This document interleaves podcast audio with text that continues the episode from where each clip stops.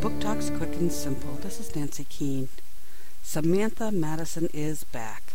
It's been over a year since she saved the President of the United States from an assassination attempt. Everybody loves her, and she is recognized wherever she goes. And best of all, she is still dating the President's son David. But at school, she's still not the most popular girl. But now the President has chosen their school, a to announce a new initiative, so Sam is getting in demand. But her mind is on other things. David has asked her to come with his family to Camp David for Thanksgiving. Now that isn't too bad. But David has hinted that they should be taking their relationship to the next level.